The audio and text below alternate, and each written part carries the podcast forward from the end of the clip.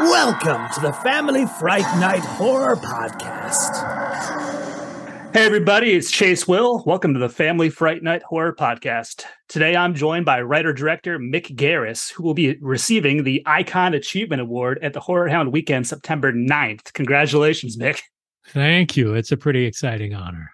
I'm just excited. You're going to be in my neck of the woods and actually get to see you in person. At oh, Horror you're going to be there. Awesome. Oh, hell yeah. That's one of like the fav- best conventions out there, I think. Yeah, it's a great one. I've been once before, and uh, and it's it's always nice when people enjoy the work that you put out, as you know, as an author. Yeah. Oh yeah. It's probably the best part about it, honestly. I mean, the sitting alone part, it's really rewarding on its own to just to tell the story, but knowing that people are enjoying it, I think that is everything I can hope for. Yeah, I mean, uh, this genre, we're the only ones who really have conventions and festivals where like-minded souls get to be- to together. I mean, I say this often, but there are no Western conventions. There are no mod- uh, r- romantic comedy conventions, uh, no cop movie conventions, but there are lots and lots of horror conventions and festivals. I've always wondered what that would be like if there was like a comedy movie convention. Like, how would they even go about that? Would there be people like LARPing as their favorite comedic characters? I guess, I guess either that or there'd be a lot of stand-up shows. Now, you've done a lot in your career. You are a writer, director, you've had books out. Um, do you have a certain process you follow, or do you kind of is it changing every time, or how does your writing work? Uh, I have. I'm. I'm fairly facile as a writer. I was lucky enough to be born with a facility to do it, to just sit down and write. Now, I'm going to curse myself for the rest of my life by saying I've never had writer's block. Um, so from now on, I'll never be able to complete a scene again. But, but um, I just uh, the process is very similar, but the approach is different in that uh, books are internal and film is external.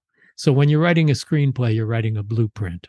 When you're writing a book, you're writing the final project. You know, you're writing for the audience to read on the page or on the screen. Whereas there are a lot of different creative people to go through before a movie or television show gets to the screen.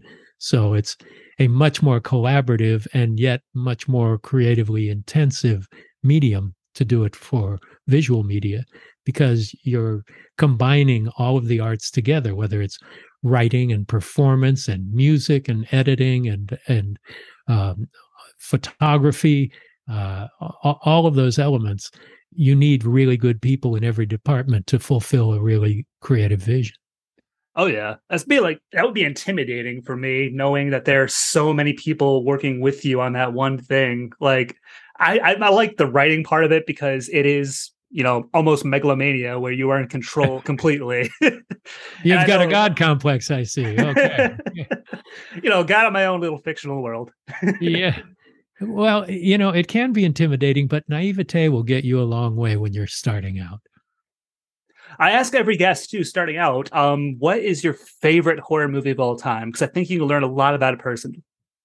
You know, it changes all the time. I don't think in terms of favorites or uh, my top 10 or anything like that. But, you know, if you ask me one day, it'll be David Cronenberg's Dead Ringers. If you ask me another day, it'll be An American Werewolf in London. If you ask me another day, it'll be Psycho or, uh, or it'll be The Thing or, you know, it, it, it just changes. I, I like anything that delivers something I didn't expect. It's probably that's probably what makes a great horror movie, isn't it? Something where you go in and you kind of think you know what you're getting, but it delivers something different. Would you yeah, agree and if that? it can, yeah, I would agree. And eh, horror is universal. Maybe the specifics of what you're afraid of are not exactly the same of mine as mine, but I'll bet they're close enough that what scares me scares you. And you can, as as you know, as a writer, you can only write from the inside out.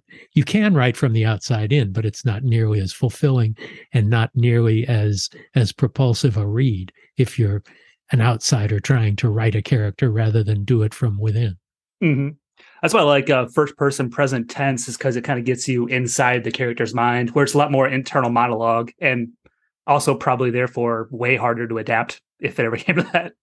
Yeah, well, that's the thing. They are different um, disciplines, and and that is the challenge. But it's also what's fun about it. You know, um, I, I made a movie called Riding the Bullet based on a Stephen King short story. Probably the thing I've done that the least people have seen.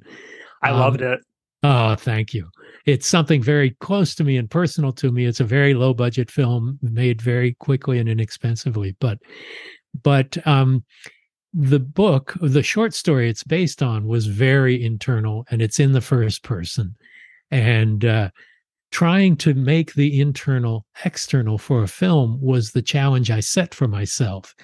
And rather than just the easy way out, like all the old film noirs where it's a narrator. Uh, eh, to me, that's kind of cheating in a movie to have a narrator, but to have someone's uh, alter ego sitting next to him in the back of a car, talking to him and have a conversation, that was an experiment in how to make those internal musings externalized for the screen audience. Now you've adapted a lot of works, um, some big books like Desperation and The Stand. That is the one that I didn't know people could adapt because That's a a big book. oh yeah, was it like thirteen hundred pages? That, that's a huge yeah, one. Yeah, the un the unexpurgated version is 1300 pages. The original published version, which is what King adapted for the miniseries, was only 900 pages. So, but he wrote the script himself, and it was like 460 pages of screenplay. Now, when you're adapting someone's work like Stephen King's, like what goes through your mind? Like, how do you start that process out? Do they have parameters? Do you get to decide like what exactly the movie's going to be compared to the book, or how does that work for you? Well, it, depends. Sometimes I'm the writer and director. Sometimes I'm the director and not the writer, as in the case with some of the King projects, like the the Stand and The Shining. But after having done Sleepwalkers together, which was the first collaboration I made with King, it was not based on a book, so we didn't have anything to pay fealty to. Um, it was just an original screenplay, and he loved it. He was really happy with how it came out. The critics hated it, but he was happy. And I'd rather I'd rather make Stephen King happy than uh, the critic for the uh, uh, the West Falchahunk, uh, New Jersey newspaper. Um, but uh, it depends. With King, we started with the script on the stand. King was an executive producer who was on the set about half of the days that we were shooting. But he acted as a cheerleader. He'd learned to trust me from Sleepwalkers. We became friends on the stand. We worked very closely together. And yet, there was never a moment where he said, You know, I think you should do it this way. You know, he was in on casting sessions, but he never said, Oh, you should do this guy, even though you want somebody else. Um, he was a cheerleader. He was there for the actors and the and the key crew personnel to have access to, but mainly he was just playing with a set of toy trains and and watching it go around him. And he's the greatest collaborator in the world. I've never had a better time with a with a writer or producer than I have with Stephen King. That's what I love about him. It's like he is just a fan. Like he loves movies. He loves horror. He is somebody who just seems like he's in it for the pure joy of it. completely he's a total fan he's he loves rock and roll. He loves books. He loves movies. He loves television. And some of his tastes are highbrow and other of his tastes are lowbrow and everything in between. Now, in a previous episode of um, Ask Mick Anything, I love that by the way. Your podcast, amazing, Chef's Kiss. thank you. Um, somebody somebody asked if you listen to music while you write, and you can't listen to anything with lyrics, correct? right. You know king blasts rock and roll all the time. He he plays acdc he does all of that but i find it very distracting uh, especially if there's lyrics but even if there's a melodic pattern or a rhythm or something it it really distracts me i, I usually write in silence or something ambient but more often than not i choose silence That's how I am too. Because if it has lyrics that I recognize, it's like it pulls you away almost. yeah like it's mentally. words yeah, Yeah, you're trying to create your own It's like somebody shouting into your office when you're trying to focus on something. exactly It's like I care about you, I want to listen to you, but I and I can't. they are separate things yeah oh yeah. Uh, what would we say is the last movie that really pulled you in, where you couldn't stop thinking about it for days? Oh, that's a tough one. Probably everything, everywhere, all at once. Oh my god, that movie! I love that film. I'm very passionate. Easily my favorite movie of the year. That is like the first movie where I watched it streaming and immediately after the movie stopped, went to the store, bought a copy. I was like, I need to ah. have this. I need the commentaries. I need everything. I, I got to go to a screening of it and and it was filled up so i was like three fro- rows from the front and it was a giant screen and it was overwhelming but i loved it so much that it came out a few days later and i took my wife to see it uh, because i knew she would love it and i wanted to see it a second time. And now of course i've got the 4k and uh, uh, you know it, it's just i'm not a repeat viewer generally but in the case of that movie there's so much to it. It's so rich in detail and and it's just so enjoyable and fresh and original that uh, it just blew me away and getting the filmmakers on the podcast was really fun we had a good conversation Oh yeah. Like that was one movie my friend told me. He's like, this is a movie that shouldn't have worked as well as it did, but everything about it worked. Like if you yeah, it's like the per I want to say perfect because that sounds so eh, well, but like Yeah, yeah. it is the perfect movie. I everything about it worked. everything it tries to be it fulfills and and uh, i just love it. And it tries to be something different. Uh, you know they did the same filmmakers the daniels did uh, swiss army man which whatever you think of it is what they set out to do. And they came out of doing music videos and uh, and that sort of thing. And uh, so you would not expect it to be so tender and so human in addition to being mind-blowing Now this movie uh, this podcast is a lot about kind of nerding out with people. I gotta ask, as a child growing up, you were like already starting to become a writer. I think it was like age eight or ten or something. 12 12. we'll, we'll, we'll say 12 Like what was the book or movie that really pulled you in and made you say, This is what I want to do? Like this is my calling. Well, the, was. author, the author I read was Ray Bradbury. Uh, he was my entry drug into wanting to write, learning that a writer had a personality. I read Ray Bradbury, everything he'd written that I could get my hands on by the time I was 12 years old. I read it that year, maybe when I was 13, and everything that was to follow. So I watched all the Universal horror movies when I was a kid. From, you know, the first movie I ever saw on TV at the age of probably five was Son of Kong. So uh, it was in my veins from a very early time. You know, it was a safer injection than than what other people might have grown up on.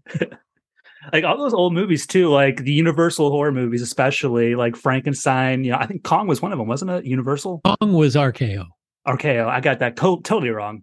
Yeah, but easy to do because it's part of the canon. Yeah. Yeah. But like those movies are so heavy and beautiful still. Like all the Universal movies, like Dracula, Bride of Frankenstein, especially, still hook me.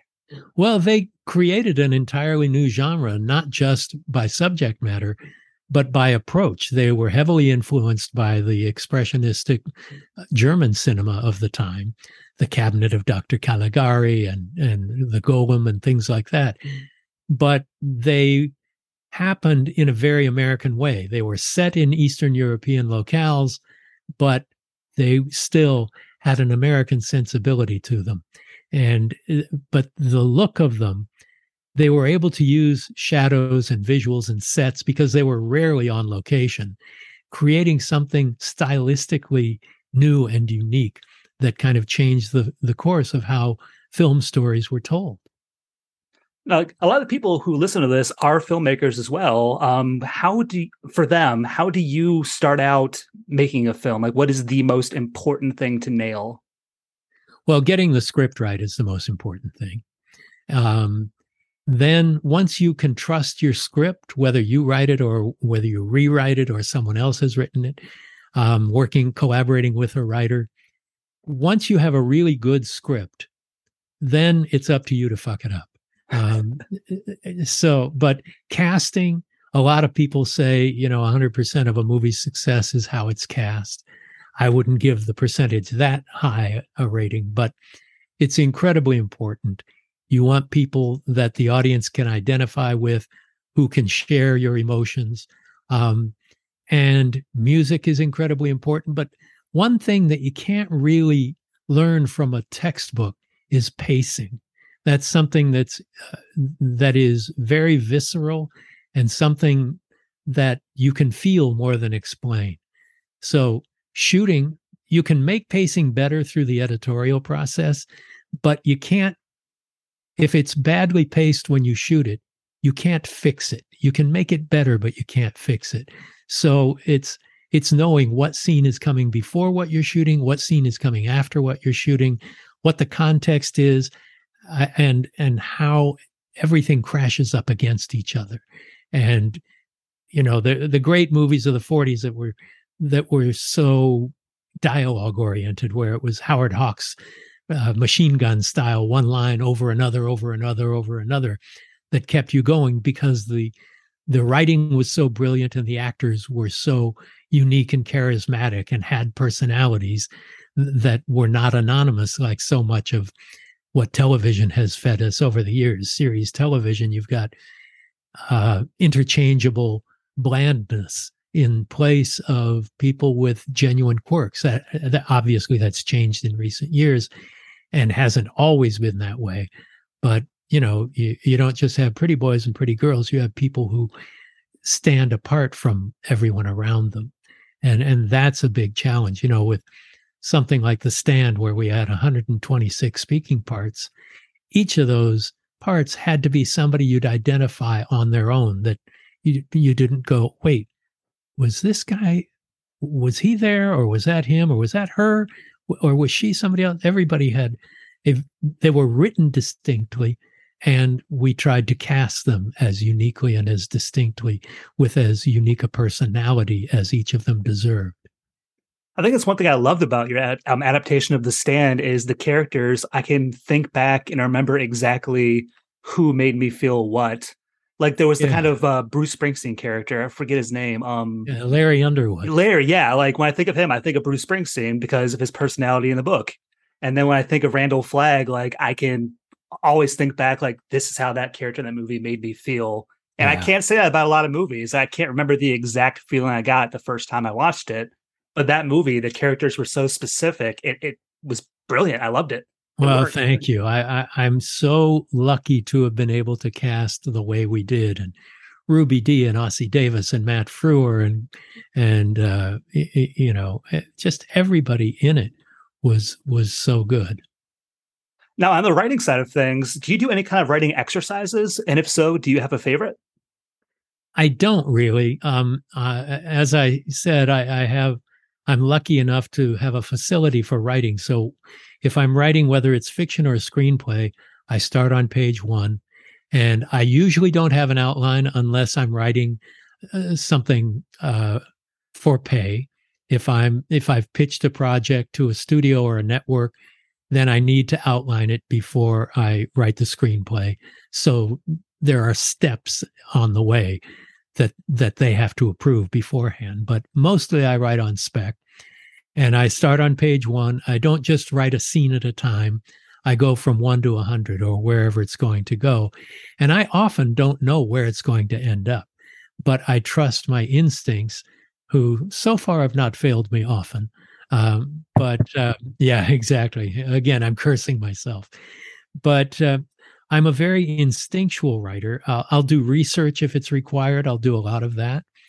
But, um, you know, as far as the characters, the personalities, the storyline, the twists and turns and the like, I often don't know where it's going to go, but I let the characters guide me because, as, as you know, you don't put yourself into the characters. The characters steal you and borrow your fingertips. Yeah. I love that. Like that's why I know something is working well is when I feel like I'm not doing it. You know? Yeah. Yeah. If I'm taking a long time writing, people would say, uh, you know, oh, it takes me six months to write a script or or a year. And it's like, God, if I take three months, it's shitty because it's being labored, you know. It, if it takes hard work to do it, then I know it's not working. And you also get through about 10 pages a day, don't you? I try to, yeah. Sometimes it takes me a little while to ramp up to it, when I'm starting a new project because I'm not doing it as often as I did in my younger years. Um, but uh, yeah, I try to I try to make ten pages every day my target. That's a really ambitious goal. Like if I could do that, I'd be really really happy with myself. like I am one of those slow writers. Like I can actually really feel that. but the process itself is so enjoyable, whether yeah. it's a long time or not. Not not for everybody. I know other screenwriters and other fiction writers who who do labor over it and don't enjoy the process. But for me, I'm gleeful. I I make myself laugh when I'm writing. You know. Would you say uh, picking something apart too much is maybe what makes it hard for some people? Like if you're obsessing over minor details and trying to perfect it versus letting it happen, is that something that stalls?